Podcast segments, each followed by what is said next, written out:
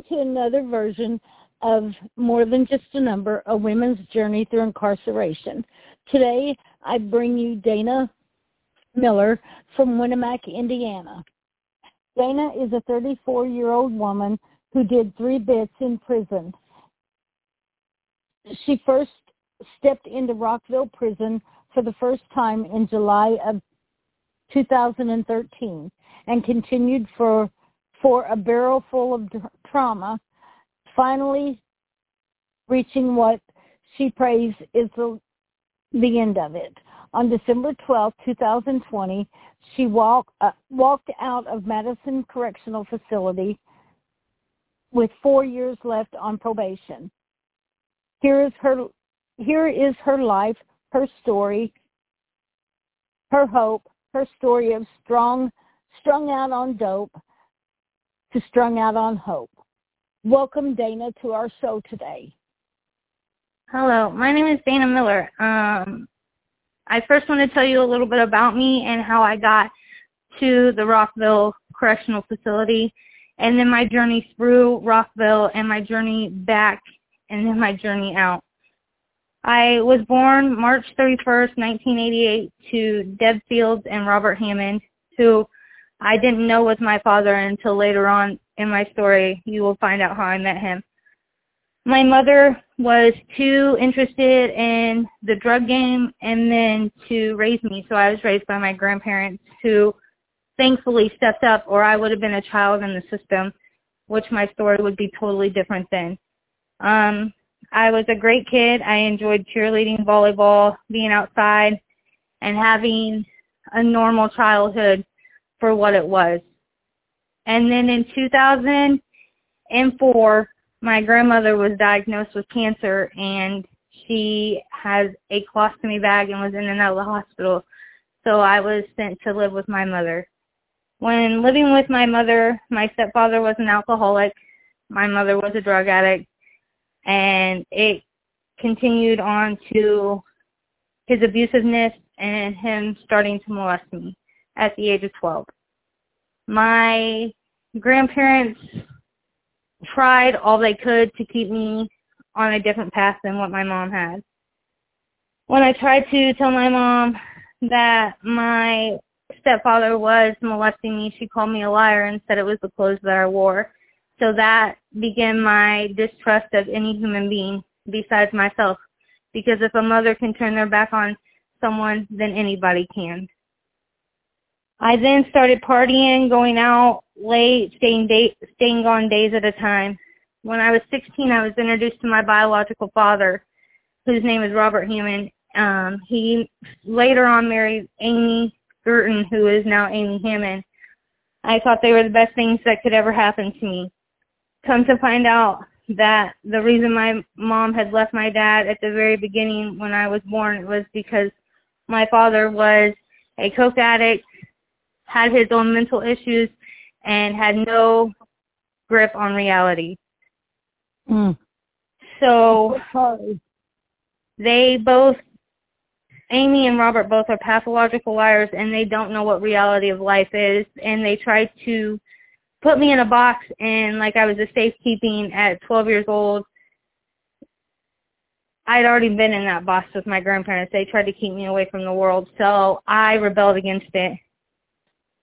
I then at 17 met my ex-husband Darren. He his family was friends with my family. We started dating. Um September 28th of 2006 we got married. I was pregnant with my oldest son Bradley. Also, in 2006, I caught my very first case for forgery and fraud from my grandparents. Um, I used the money to get support Darren's pill habit and alcohol habit and my soon-to-be habit of pills that I thought was just me trying to fit in. I was sentenced that time to four years probation because I just did have Bradley when I was sentenced. Bradley was born March of 2007, and I was sentenced April of 2007 to four years probation. Mm-hmm. I then had my son Connor in 2008, and then I had my other son Dylan in 2009. Me and Darren were married for three years until he um cheated on me with my mother and which caused way Oh. more trauma than I could deal with. So then I was getting divorced in September 28th of 2009 with three children under the age of 3 years old and no no life experience at all. So when I filed for my divorce, I also filed for my life as a drug addict. I started using prescription pills, Xanax, to get away from reality. I was then later slipped and fell and broke my ankle, so then I got addicted to the pain pills, which led to my meth addiction. And then in 2012, I caught my case that would violate my probation for my forgery and fraud case, and it was a fraud case against my stepdad, or my dad and my stepmom. My stepmom had got me to go to the bank with her. I withdrew the money because she didn't have a license. She then told my dad that I stole the money. Um, she doesn't. She's never really liked me because my dad was trying to have a relationship with me, and she was supposed to be the only woman in his life. In 2013, July of 2013, I stepped foot at Rockville for the very first time as a young adult who thought she knew everything and was scared to death. When I rock, walked into Rockville, they have a process that you have to go through. You have to get fitted for clothes. You have to have a search. They search you. They have you stripped down butt naked and search you. And it's stuff that I never dreamed of would happen to me. From July of 2013 until February of 2015, I was at Rockville Correctional Facility. Um, due to my meds and my iron being so low from being a drug addict and strung out on a needle and catching Hep C, they would not allow me to go to another facility. At, at Rockville, I seen things that I never thought was humanly possible. You see things on TV and you think, wow, this is just a show, but it's really not. It's the life of being incarcerated. I learned how to adapt to my surroundings pretty well, but within the first 24 hours of being at Rockville, I was wrapped up in a shower curtain and beaten with locks just Yeah. for being a young white female and my the dorm was mostly black females and the racism goes on inside there too. The only problem is white people are not the minority anymore. So and there's people at rockville that have life sentences. And they don't care about your petty three four five year sentence any more than you care about their life sentence. But that's their life and they are very very in tune with what they have to do to survive in there. Some people don't have family, so they're doing what they can and doing what others want them to do to be able to survive in there. I learned very quickly that my grandparents were not going to support me while I was down there. It was their way of tough love. So I didn't get to see my children at all and at the for the first year I was a mess. Um I went from being a single mom at home all the time to a drug addict who didn't see her kids on the street to having to be sober and dealing with the pain of that I stepped out on my children and that I wasn't going to get to see them until I got released. When I finally got over the fear of being in prison, I volunteered a lot to clean at nights and just kept my mind busy. I worked in the kitchen. In the kitchen I seen so many young females coming in and out of there, getting beat up in the bathrooms and so many fights. And it's stuff that you would think that the guards would have under control, but realistically, they're oblivious to life that goes on inside those walls. A lot of people are. I got my GED while I was incarcerated, and I also completed the CLIC program. I wanted sobriety so bad while I was in there. And while being in the CLIC program, I met my biological son's other daughter, Crystal McCarty. Um, and she became my mentor. She completed the CLIC program. She was working as a lay advocate who helps people who get in trouble. And I just wanted to be, I wanted life back. And the pro- program taught me all the tools I needed for that The only problem with those programs are is they teach you all the tools, but they don't teach you how to use them when you get home. So I was released from that prison bit February of 2015. The prison drove me home. I later found out that in 2014 that my grandfather had passed away. And oh. I found out the day that I got out of prison because I come home and they told me every day that I was down, every day that I would call when we would get free calls or when I would get my state pay, I would call them at least once a month just to tell them that I loved them. And they had told me for a year that he loved me too when I would say, tell grandpa I love him. Um, so when I got home, I found out that my grandfather had passed away. And the last thing I said to him, being strung out and high, was that I hated him and that I wish he would die. So I didn't have closure with that. And I re- was just released from prison. Um, a week later, I finally got to see my kids.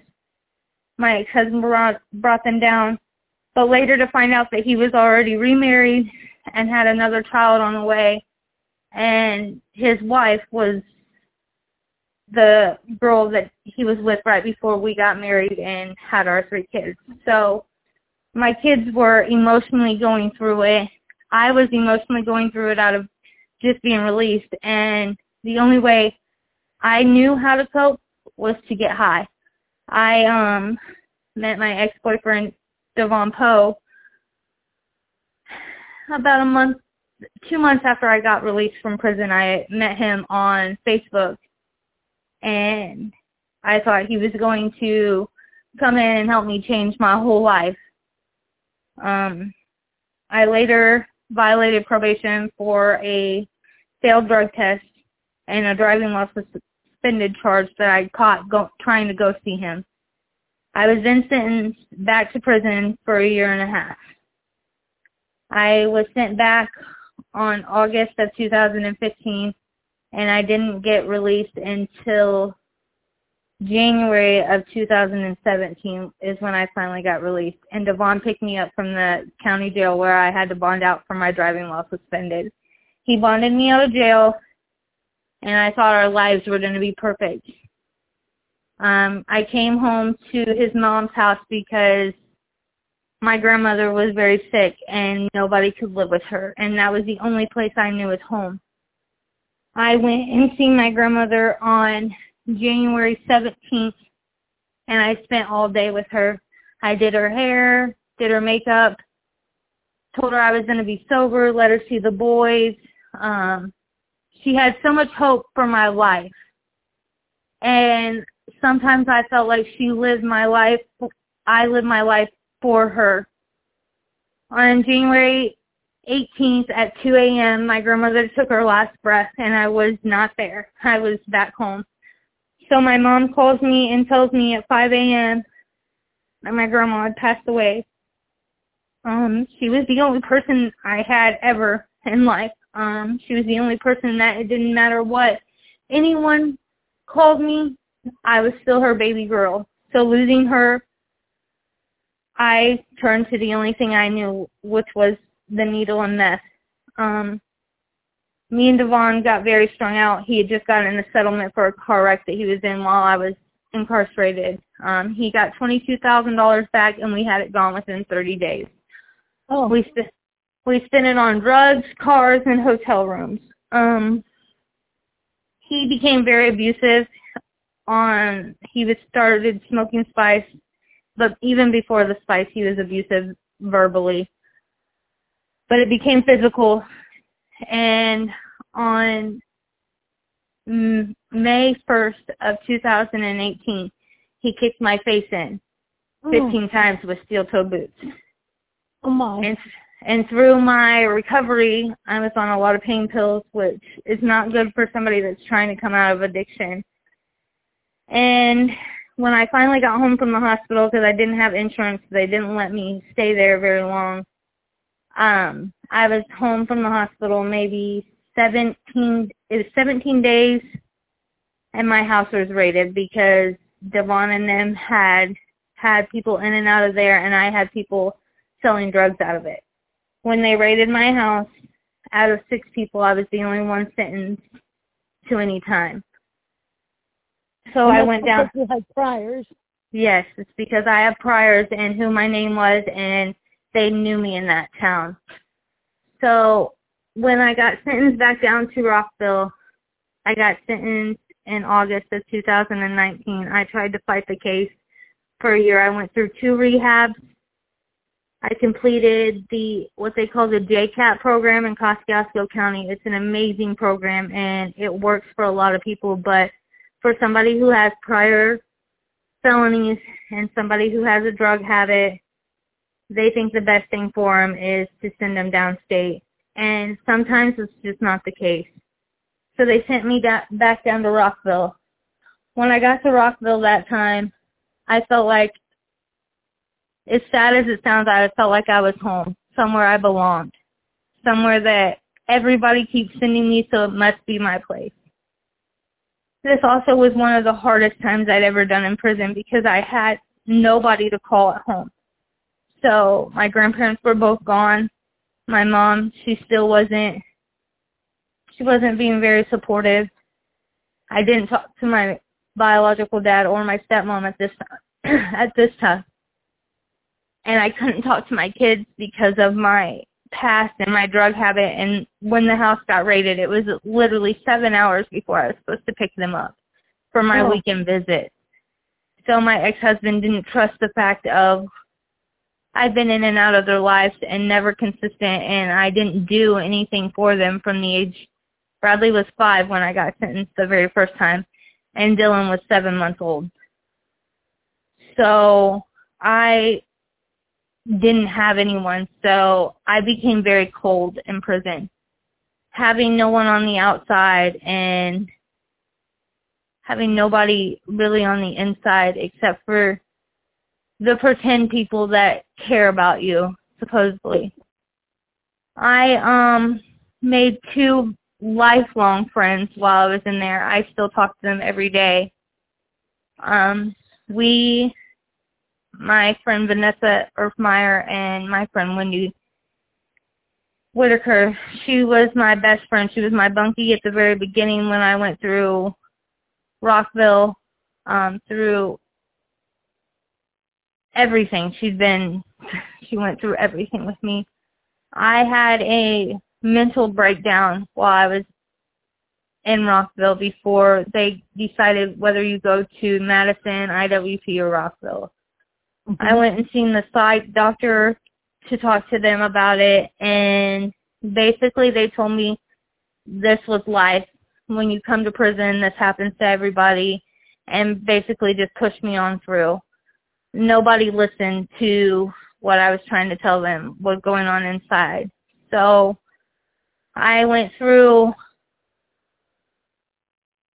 seven, eight weeks at Rockville before they classified me to be Madison eligible this time, which was so surprising since this the felony that I was sentenced to this time was a level three felony possession of meth. They found 96.4 grams of meth in my house, Oh, and they also found almost 17 points of heroin, a bunch of needles, um, smoking devices, and I was the only one charged. But Um, you when- got, but they classified you to Madison. yes, they classified me to Madison with a level three felony. They said I wasn't a I wasn't a risk to anyone, any harm to anyone because it was possession. Had it been a dealing case, they wouldn't have sentenced me, but it was just a possession case. When they raided my house, there were six other people, one female who also was classified to Madison she had three other cases and she got sentenced on the other two cases and came down to Madison as well. About eight eight months after I did. When I got to Madison, the way that the judge explained it to me is that the first plea they came at me with was 22 years and I refused to take it because I didn't feel like 22 years for a drug addiction was going to help me. That I needed rehabs. I needed stepping stones out. I needed a little bit of kind of like control when I got out, not just released and thrown out to fend for myself.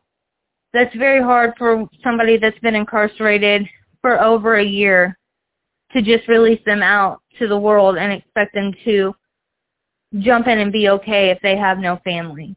And for the last two prison bits that I had, that's what they did. They just threw me out and was like, okay, fend for yourself. And that's hard to do with felons. It's hard to find jobs. Yes, there's jobs available everywhere, but certain felonies with forgery, fraud, and theft on there, a lot of places will not hire you. Not to mention, I had no way of getting back and forth to work. I had no driver's license at that time. It was suspended for child support. The struggle was hard, and when an addict is first in their recovery and having that many struggles, the first thing they do is turn back to what was easy what masked all the pain that they were dealing with in the first place.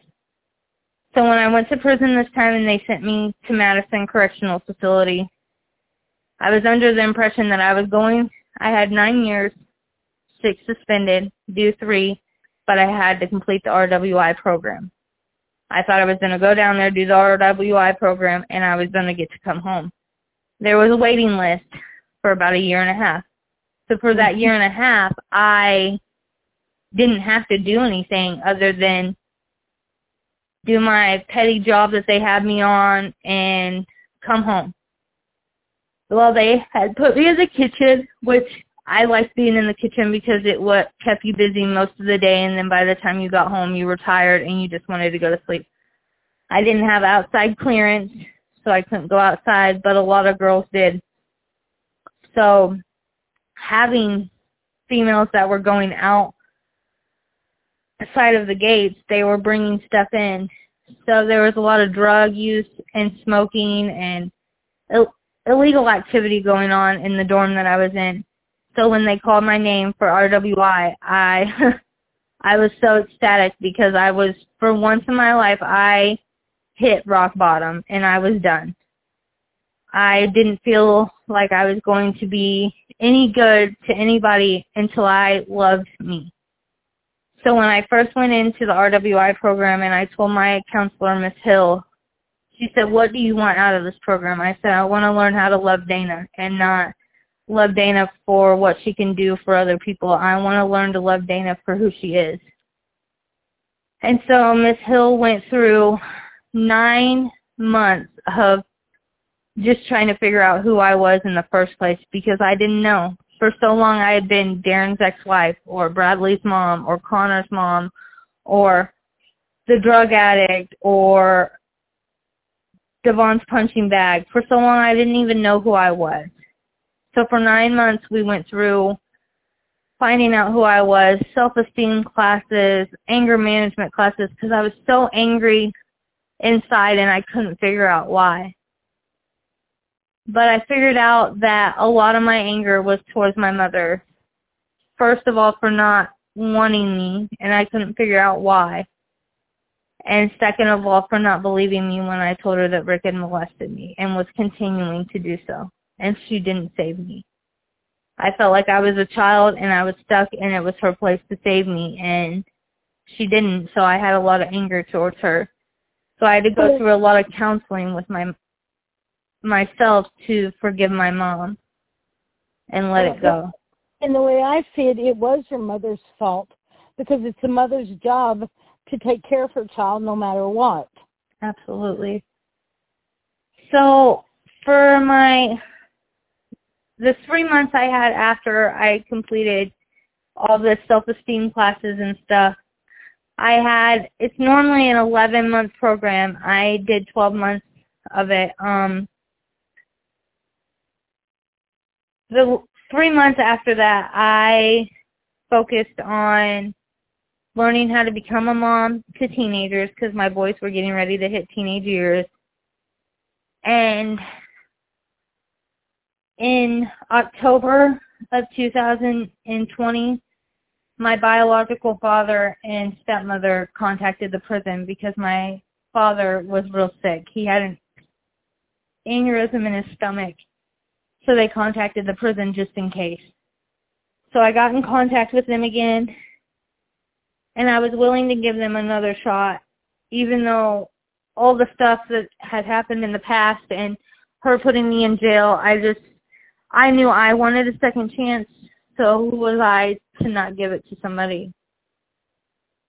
I spent three months of what was supposed to be my recovery and figuring out how I was going to go out and handle life without turning back to drugs to being released to two people that I used to despise and have an open relationship with them and them learning how to interact with somebody who is fresh out of addiction, fresh out of prison, and that they don't know. Um, they spent a lot of time on the phone with my counselor, and I finally graduated the RWI program on the 10th of December of 2020. I was released on the 12th because I had a six-month time cut for that, which put me automatically out. So I got released. They came and picked me up. They also brought my now fiance with them. Um, he was also a friend of mine when I was a kid. His mom was best friends with my stepmom their whole lives. So having him there and he had just been through addiction, so he got it. Like he understood who I was. He understood what I was going through and we were helping each other. I got a job. It's good to have that support system. Absolutely. I got a job as soon as I got out of prison. I was working at the same factory as my stepmom and my dad.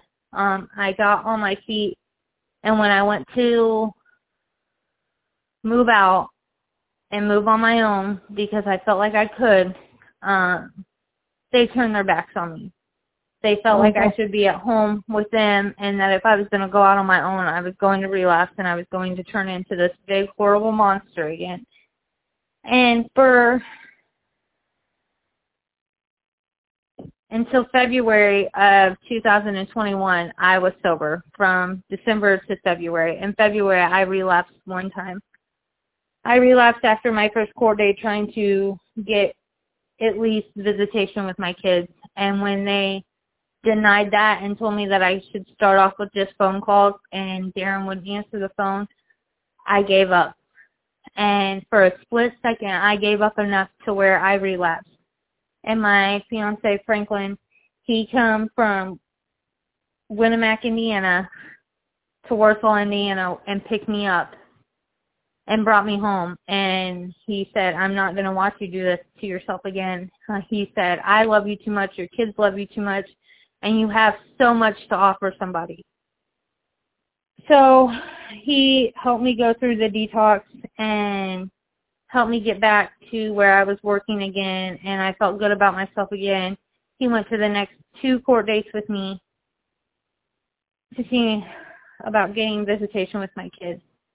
It's now March of 2020 or April of 2022. I've still yet to see them, but I'm fighting every day if I can tell anybody anything about my incarceration and about life after incarceration, it's that it doesn't make you a weaker person.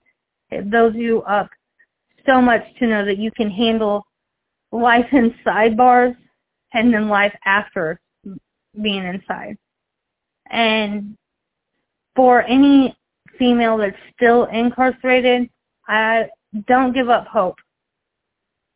Because one day is going to be your day. They can't keep you forever. And when you lose hope in there is when you start making bad decisions and your stay becomes longer. And when you do get home, it's hard. Nobody ever told me it was going to be easy coming out of prison. Nobody told me anything about it. I was the first one in my family to go to prison. I was the first one to come out. I was the first one to go back in. Nobody's ever been in trouble in my family. So no one in my family knew what I was about to go through. And you hear all the horror stories when you're in county. And some of them are true. I'm not saying that you don't need to take precautions when you go down because the guards aren't there 24-7. And if you go to Madison, you have to find a guard. They're not looking over your shoulder like they are at Rockville. They're not right there in your face like they are, are at Rockville. It's more lenient and a lot more happens there. But if you have faith in yourself and strength and faith in God or whoever you believe in, if you have enough faith, enough to stick your pinky fingernail in that much faith, you'll survive. And when you get home, as long as you keep that much faith every day and you thank whoever your higher power is when you go to bed and you thank them when you wake up, just know that you made it one more day. One more day that there was a million people that said you couldn't do. And to keep your faith up and just know that there's a million of us, whether we get to see you, whether we get to talk to you on a daily basis, but we're rooting for you because we've been there. There's a million people still rooting for me every day, and I don't even know them. Yes. So, um, how how long have you been clean now? I have been clean since February of 2021. Well, that's wonderful, and I hope that you do continue on that track. I um I started going to church. I didn't believe in God the whole time I've done my prison sentences until I got with my fiance. I didn't believe because for so many years everybody told me that no when you go to church nobody's going to judge you as God, but you walk into a church and you have I have prison tattoos which I got while I was down there. And as soon as I walk in and they see them on my hands, it I felt judged. So and one of the biggest my biggest Bible verse is that we're not to judge one another. There's only one judge, and that's God. And mm-hmm. so I felt like going to church wasn't. I there was no sense in it because everybody that went to church was going to judge me. And so I lost my faith because of that. And when I got out, my soon-to-be husband has taught me that that's not what faith in God is all about. God, church isn't what makes you a Christian. What makes you a Christian is that you believe in Him and that you believe in the Bible and the verses, and you can have church all by yourself. You don't need a whole sanctuary or have to go anywhere for it. So, yes, the Bible says, "Wherever two are gathered in My name, I will be there also." Absolutely. Well, that is that's my story. And I think um, the story is very inspirational, and that um, that your story is going to help other women that are fixing to go to Rockville or IWP. Um, I know that IWP used to be the number one violence uh, prison yes. in, for women, and then I guess it was sometime in the early 80s Rockville mm-hmm. became the most violent. Yes. And that's where my daughter is incarcerated. And she just prays every day. Just let me come home. I'll jump through the hoops.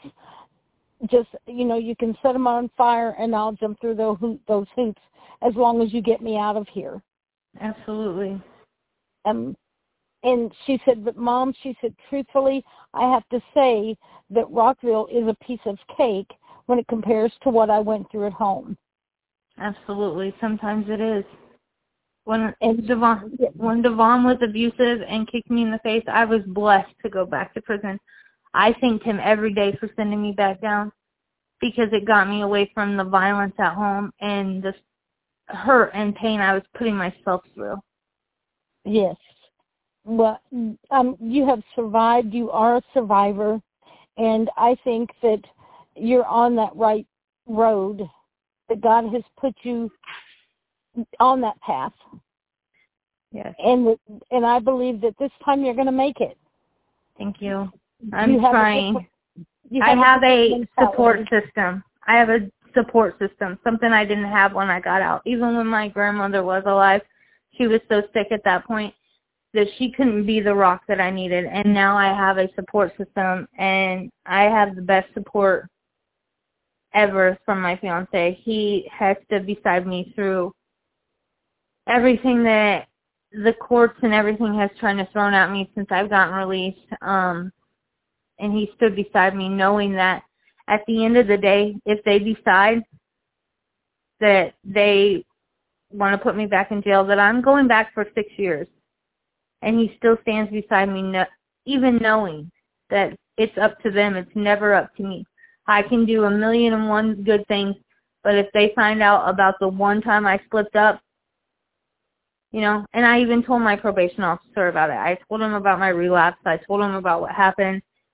And at any time he could use that against me and decide, okay, well, I'm done dealing with her and send me right back. And my fiance doesn't give up on me. I finally have someone that doesn't, no matter what kind of mood I'm in or how many times I tell him, I just wish I would go back to prison because then I don't have to deal with stuff like this. No matter how many times I say it, he just tells me he loves me and stands beside me. And for the first time, I feel like I have somebody fighting with me and I'm not fighting alone anymore. Yes. And because you know your loved ones, they go through the same incarceration that you do. It's a little bit different, but um they still feel the anguish and the pain of everything that you're having to go through.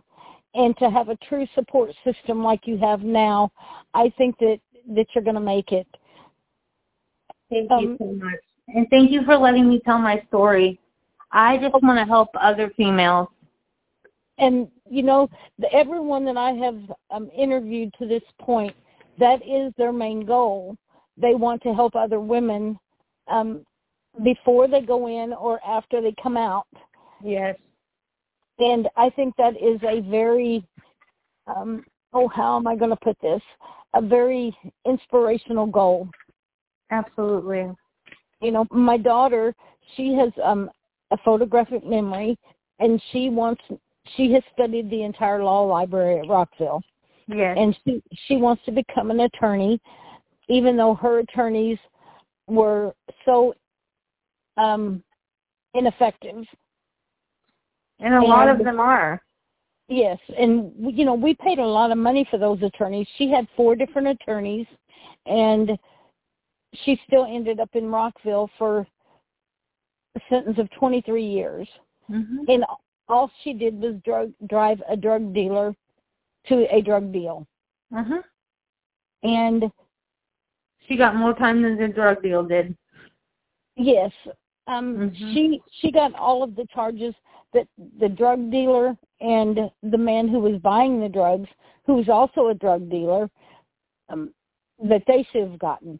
Yet mm-hmm. they turned they turned against her and now she's serving the time that they should have. Yep.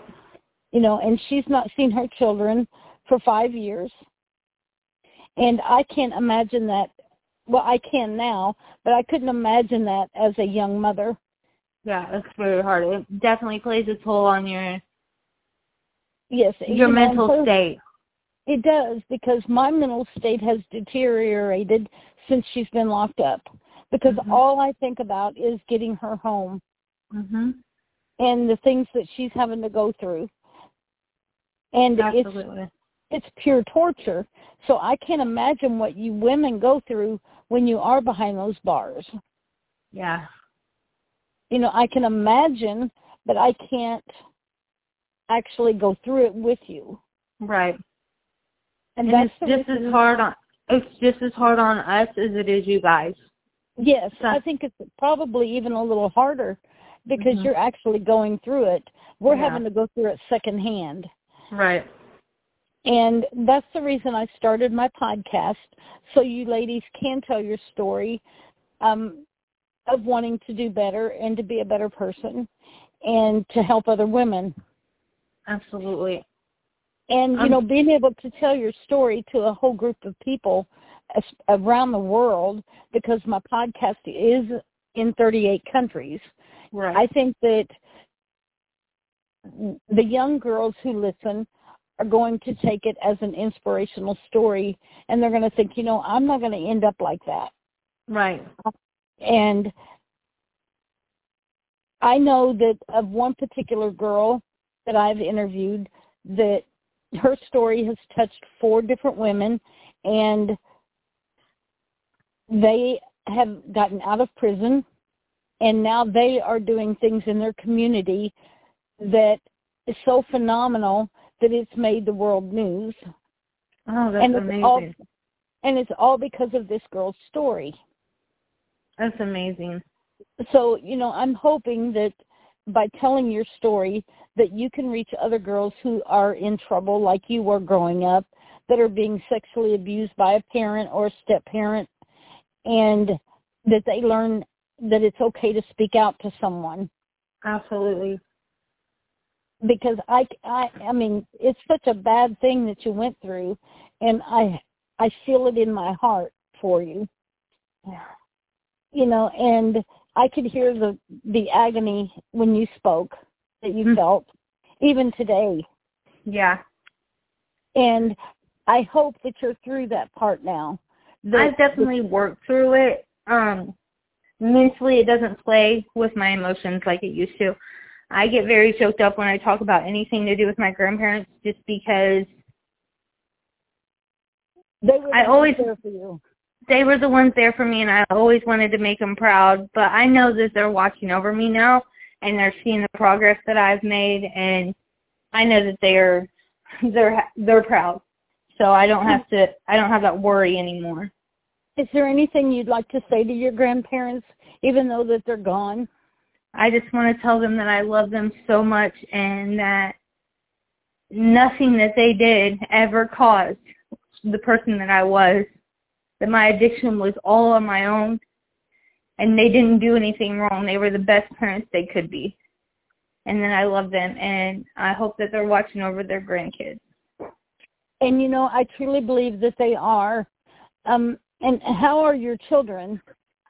Okay, so that was a story all on its own. Um, their dad was recently arrested for a cocaine charge and he went on the run with them and until yesterday we didn't know where they were but now i know that they are with his mother um they found them darren went back to jail a week ago and they finally found them yesterday at a house in south bend so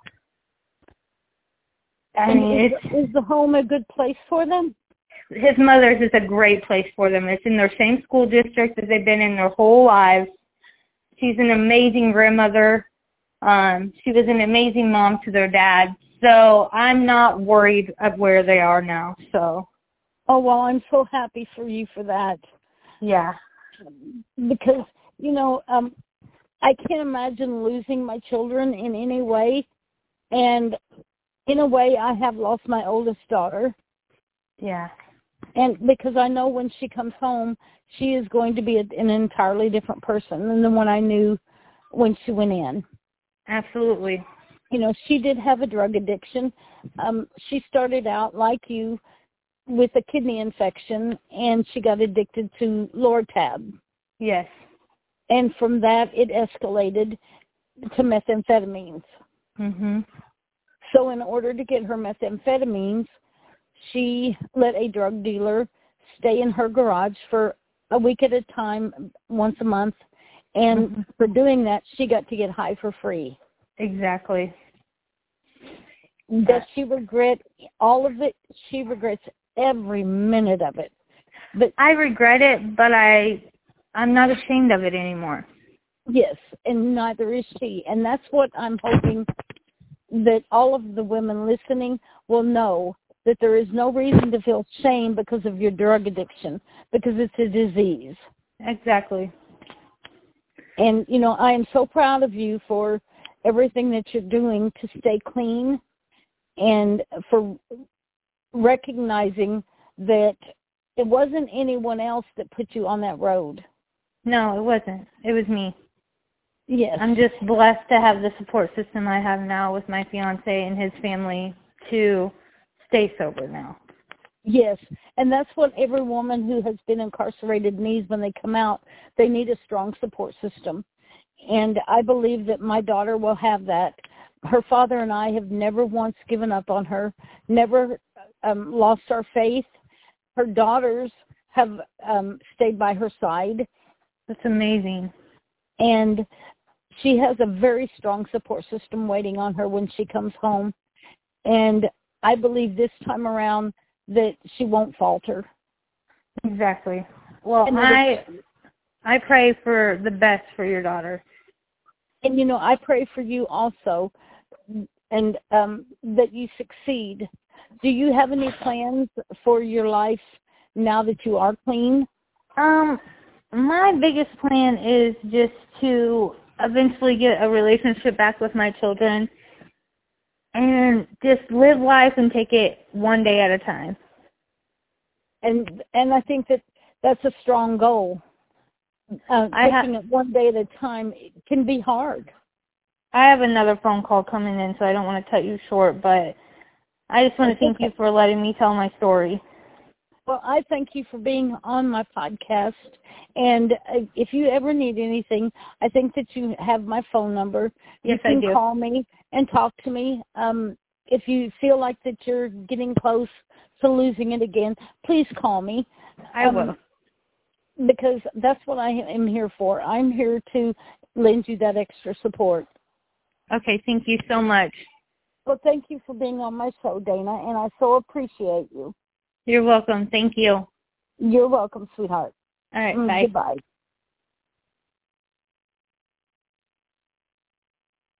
Goodbye. Thank you for tuning in to another, another episode of More Than Just a Number, A Woman's Journey Through Incarceration.